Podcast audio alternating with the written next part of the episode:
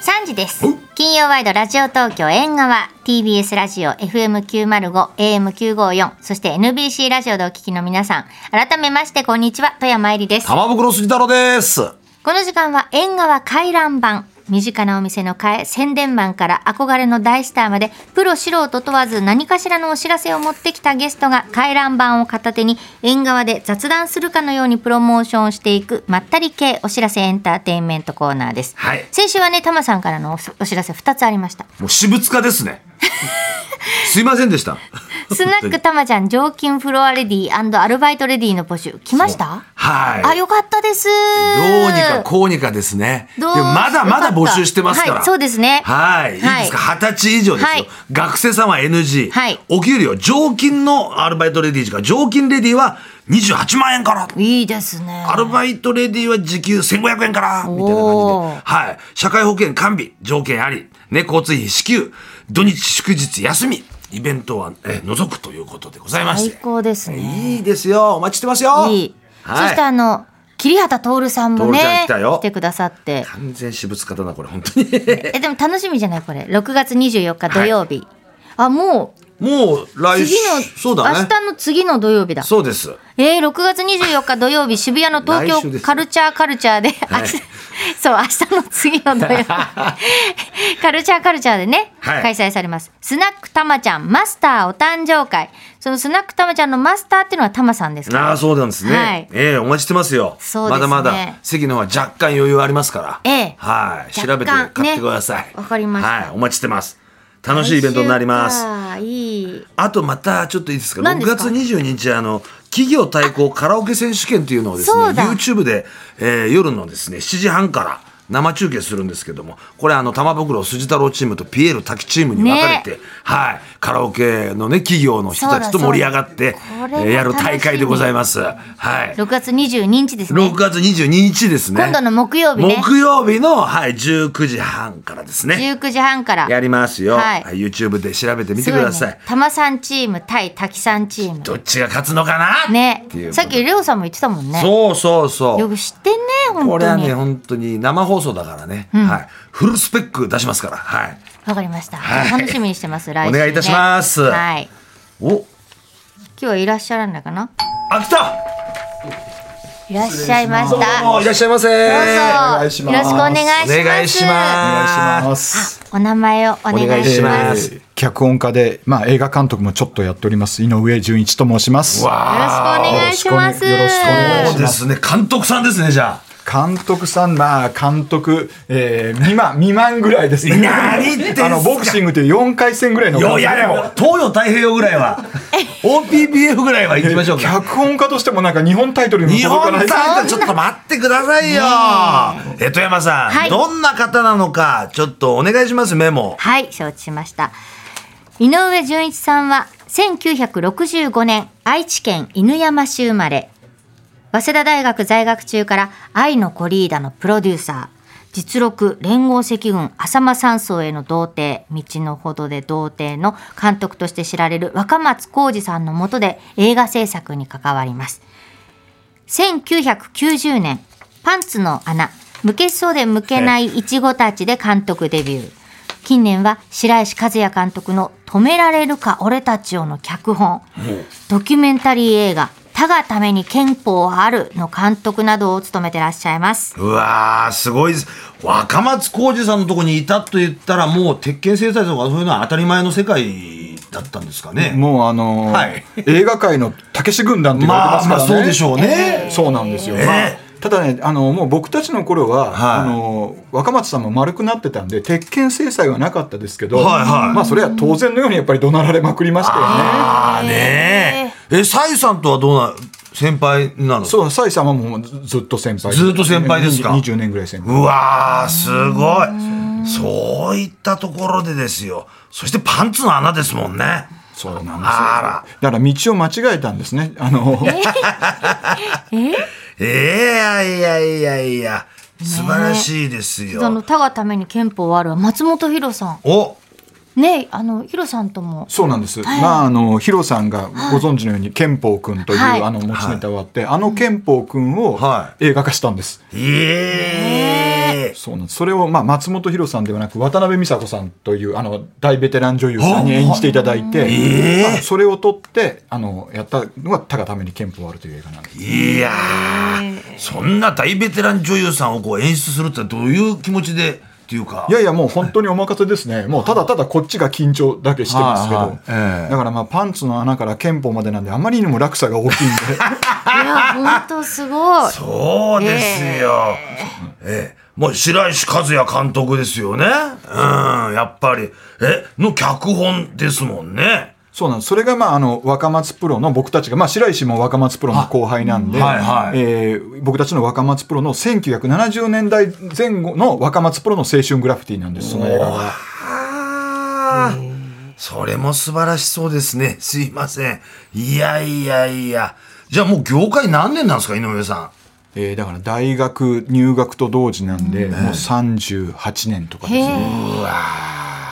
まあでも本当当時のね、まあ映画の撮影現場と今の撮影現場ってのはもうガラッとまあ変わったっていうこともあるじゃないですか。まあコロナもあったりとか、ええええうん、あとこうなんていうんですかね、ハラスメント的なとか、そういったものが随分変わってきたっていう感じも、やっぱ現場はそうですか。まあ本当にどならなくはなりましたね。あの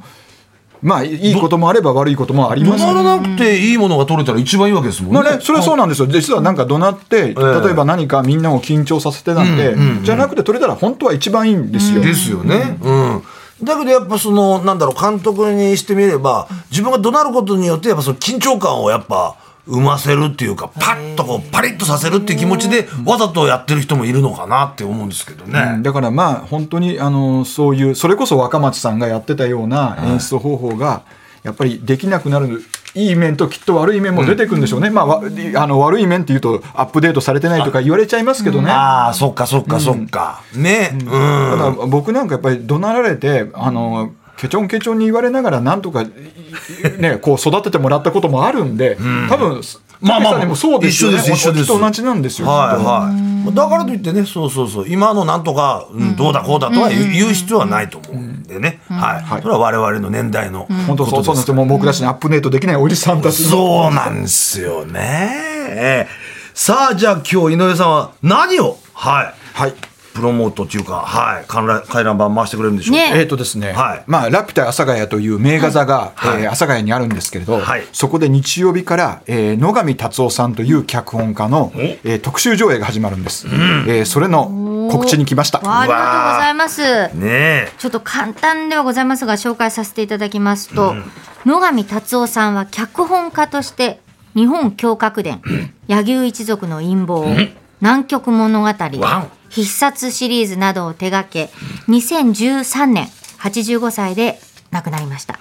そんな野上さんの、えー没後10年を記念した特集上映が6月の18日日曜日から7月の29日土曜日まで東京のラピュタ阿佐ヶ谷で開催されるということです、えータイトルは「娯楽映画職人の矜持」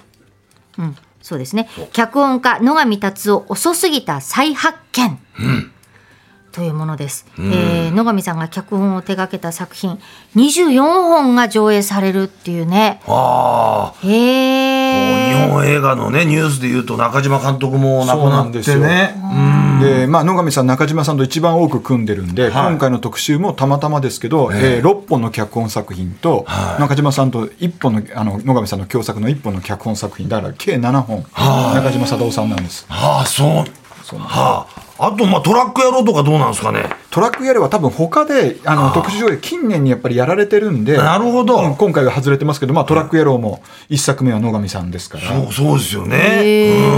うん。いやいやいや。だからもう。タマさんたまんないんじゃないですかいやいや、ね、やっぱ何本か、はい、ボード島根刑務所も見てますし、はい、日本共学でも、はい、もちろんですけども、ええいや、仕事をされたことはあるんですか、野上さん。そうなんです、えー、と東映が2500あ2005年にですね「男たちのヤマト」という映画をやっておはいでそれ最初野上さんだったんですよでも野上さん70半ばだったんで、誰か手伝うやついないかって僕があの、は呼んでもらって、一緒に帰ったんですええまあ、ただですねこれちょっと東映と揉めまして、 あらま結果名前を下ろすことになってしまったんですがあらあらまあ、基本的なストーリーラインともう登場人物は全部我々がつけた名前がそのまま残ってたりとかあ、まそうなんですそうなねんですはい。へえままああ、うんただねやっぱり本当につ全く通じなくてその東映の娯楽作家にそのさそれ50枚ずつこう渡してたんですけどシナリオをえもうお前はエンターテインメントが分かってない目線が高いってやっぱり怒られ続けましたねへえそうなんだやっぱねでもやっぱあの脚そ本の家の世界いくつになってもそうやって言ってくれる人ってなかなかいないじゃないですか。と思いますねであの特にこういう映画を全盛期のはいその娯楽映画のすべを知ってる人からこんなふうに直接言わそうれなですいよ。なんか作品を見ても言ってもらえるかもしれないけどやっぱり違いますからね自分たちが一緒に書いてるっていうのはいはいはいこれはもう僕は本当に財産だと思ってます。そうだよ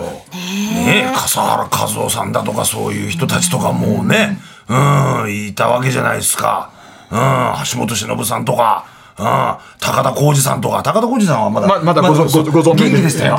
そうなんですめちゃくちゃ元気でしためちゃめちゃ喋るんですめちゃくちゃ喋ってましたよはいいやでもそういったね方と、まあ一番いい時代の日本映画まあね、よかったと我々が思っちゃってまたアップデートされてないってまた言われちゃうかもしれませんけど、そういった中でですね、うん、この今野上さんに、うん、注目、はい、遅すぎたっていうことですもんね、再発見。あのこれもし野上さんがええ映画監督だったら、これもっと早く特集されてたと思うんです野上さんの要するに1にした1にいた人っていうか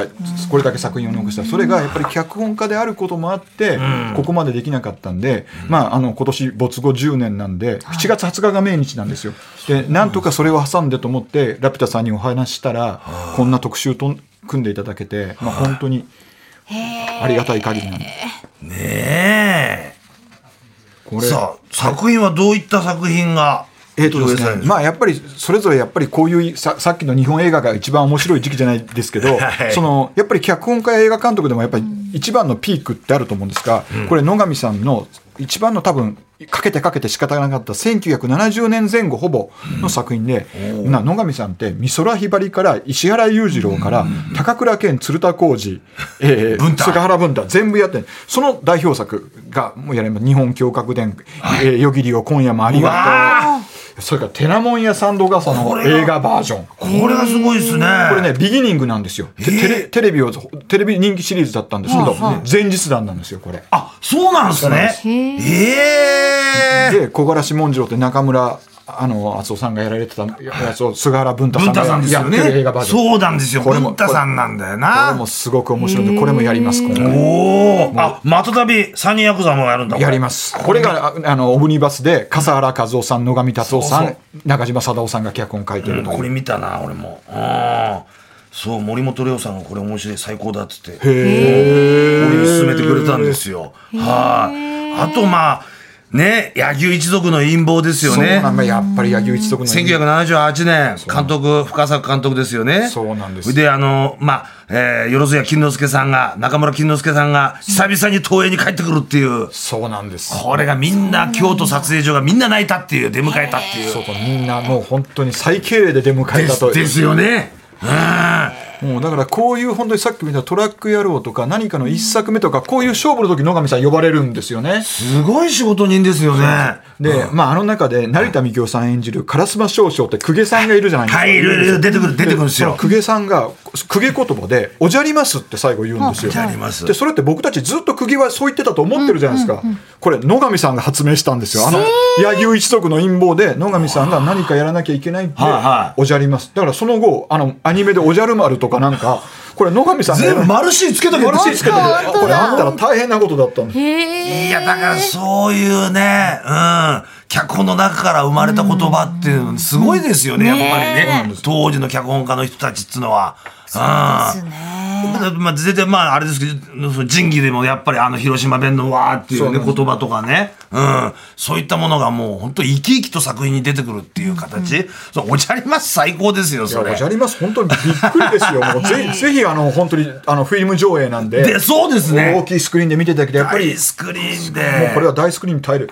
もうめちゃめちゃ千葉真一の野球十兵衛かっこいいですからね、こかっこいれいかっこいいこれかっこいいっすねいやー非常にかっこよかったええあと、野上さんのね、そうですね、あとやっぱこう、魅力というか、はい、もちろんそのね、うん、一本目をバーンと取るっていうとこそう任されるっていうところもあるんですけど、あのーええこれそれこそ中島貞夫さんとお会いした時にね、ええ君野上さんからはちゃんと学ぶことがいっぱいある一番はええ目線が低いんだっつったんですよ目線が低い。でまあ、ちょっとこれ難しい話しますけどやっぱり脚本家って好きにこう書けるわけですよ人物のこと、どうしてもこう上から見ちゃうけど、野上さんは言ってたのはエンターテインメントというのは一番低いものの目目線で物語を見ることだ、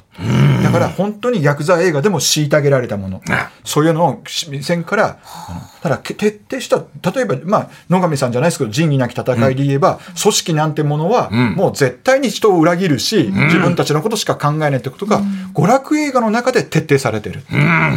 らもうねやっぱり本当にスカ難しく言うけど単純に言えばよくやってくれた主人公よく戦ってくれたって胸がスッとするんですよね。ああ、やっぱそうか、目線が一緒だから見てる方そうぼも僕たちの目線でドラやマってくがれてるからか。あら、これね、すべてになんか通ずるものかもしれねえな、こりゃ。本当ですねうん。富山さんどうですか時代的にまだ、まあ、ほとんどもう見てない作品そ多うですね多かったりするんじゃないですかで逆にそういう世代は見ていただくと、そうなんですものすごい発見だらけじゃないですかいやね。と思いますね、あこんな風にあのスター映画でヤクザ映画と言いながらこんなに面白かったのかって、本当に再発見って書いてますけど、野上達夫の再発見じゃなくて日本映画東映映画の再発見にこれなってると絶対なると思います、うんそうだよね。まあ正直言うとなんで日本映画ここまでなっちゃったんだって韓国映画に差つけられちゃったんだって思っちゃったりすると思いますよこれもね韓国映画に全然負けてませんから負けてねえよ負けてねえ負けてねえ本当にこれやっぱなこう脱獄広島殺人集えっと暴,、ね、暴動島根刑務所これいいんだよもうこへーれね広島刑務所と島根刑務所から文句が来たんです よね使うなってあだってそうなんですかもう刑務所の中でめちゃめちゃいじめられて脱獄するっていう話そうだからなので東映が松方弘樹さんがいいしねいいんですよこのかっこいい松方さんうんまああのね脱獄してすぐね、うん、女のとこ行ってね、うん、そう、うん、ことをね、うん、果たすってとこがまたたまらない大谷直子いいなもうこれうん素晴らしいてなもん屋さんとかさってこれ見てないなほんうんいやなかなかですよあこもうもうそれこそ出てくる芸人さん芸人さんの見せ場を全部作って、なおかつそのちゃんとテレビシリーズを見てた人たちにを満足させるってもう職人ああ本当に職人技なのこれ1時間30分くらいじゃないですか。はいはいで今結構ほらキそュうッと短いものっ見てやすいぞあのなんて言うんだろうあの、みんなほら今こうなんていうのすごい短くやってるじゃないですかなんかあの YouTube とかさ。ああ TikTok そういうのも、とそうそうそうだから映画があんまり長いのはダメっていう風になってきてるから、まあなんかそれでも90分っていうぐらいいやいいいいちょうどいいですよいいまあ二昔本立てだとそうそう、2本立てだったんで、二本立てだから90分だったんです。そうでなるほどだから、そういうことだから、そそののき90分の中に物語をねがガシッとあるから、もう本当に説明シーンは全部省いてるし、ドラマがガンガンガンガンガンってやるんで、ちょっとね、作劇が違うんで、びっくりすると思いますよ、ご覧になったら。エネルギーがね、違うんです。違うんですよ。違本う。当ま熱量違うんですよね。熱かな悲しいかな。俺昨日たまたま資金源強奪見てたんですけど。おー深作さんはい。あれもやっぱすごいんですよ。テンポも良くて。うん。ねえ、まああれはちょっとか脚本家は違う人ですけど、うん違う先生ですけど、高田先生ですけど、そうなんですね。やっぱこれ、ボーンとね、叩きつけるというか、はい遅すぎた再発見ってところで、見ていただいた人がみんな、うわ、そうだったって思うようなね、もう間違いないと思います。間違いないですね間違いないと思います。いやーえー、見たいな。あトークショーもそれでやられるんですね。もうそうなんですよやっぱり、えーただ本当は中島貞夫さんに来ていただきたかったんですけどもうダメだったんで、えー中島武宏さんってあのーはいバラとあボタンとバラボタンはいボタンバラたわしコロッケの、もうなんかい一回共作されたことがないな中島上白さんそれからい、えー犬神家の一族の長田則夫さんそれからもうテレビで2時間ドラマの帝王と言われた佐伯利道さんあとは監督としても脚本家としてもあのダブルの悲劇だったり、最近では「加工の二人」という監督作品で新井春彦さんこの4人が、えーやります、へーもう大御所が揃いましたご賞ただでまあす。ぼ僕が聞き手やるんでちょっとこれも緊張してますがあ、そうですねだか。らやっぱりこれぐらいの人がわざわざ来てやってくれてるよっていうようなやっぱり脚本家だと思うんですよ野上さんって。ね、ね、ね。うん。だってこのトークショーを起こして、なんか本に残してもいいぐらいな、と思いますですよねと思いますレベルとしてもねうんそうですこれね迷うんじゃないかな皆さんねちょっとだからあの、ラピュタ阿佐ヶ谷のホームページでこれそうあの日によって上映されるものも違ったりするので、ね俺も家近いしええぜひねこれもう「ラピュタ」ちこうやってチラシを作るんですよチラシも、あさっき言った新井春彦さん佐伯利道さん僕とかがもう作品解説書いてるんで全員が真剣勝負で122字のあの作品解説をしておりますのでぜひホわーームページでご覧になれます。まあはまあい、そしてね、えーはいはいこちら、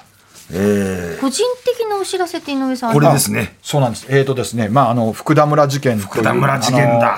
あ、ご存知、はい水道橋博士に出ていただいてるんです。ああ出てんですってね、ピエールだけからいろいろ聞きましたはいそこで博士とは会ってないんではい聞いてません けどはいそうなんです。まあこれたくじさんだ本当だ実際にですね関東大震災のでね、まああのデマが飛び交って朝鮮人の方が虐殺されるんですけど、その朝鮮人と間違って殺された、えー日本人行商団の話なんです。滝さんが言ってた言っそてうたでいしうょこれ、これです。もう今年暑いあ去年の暑い夏取りました。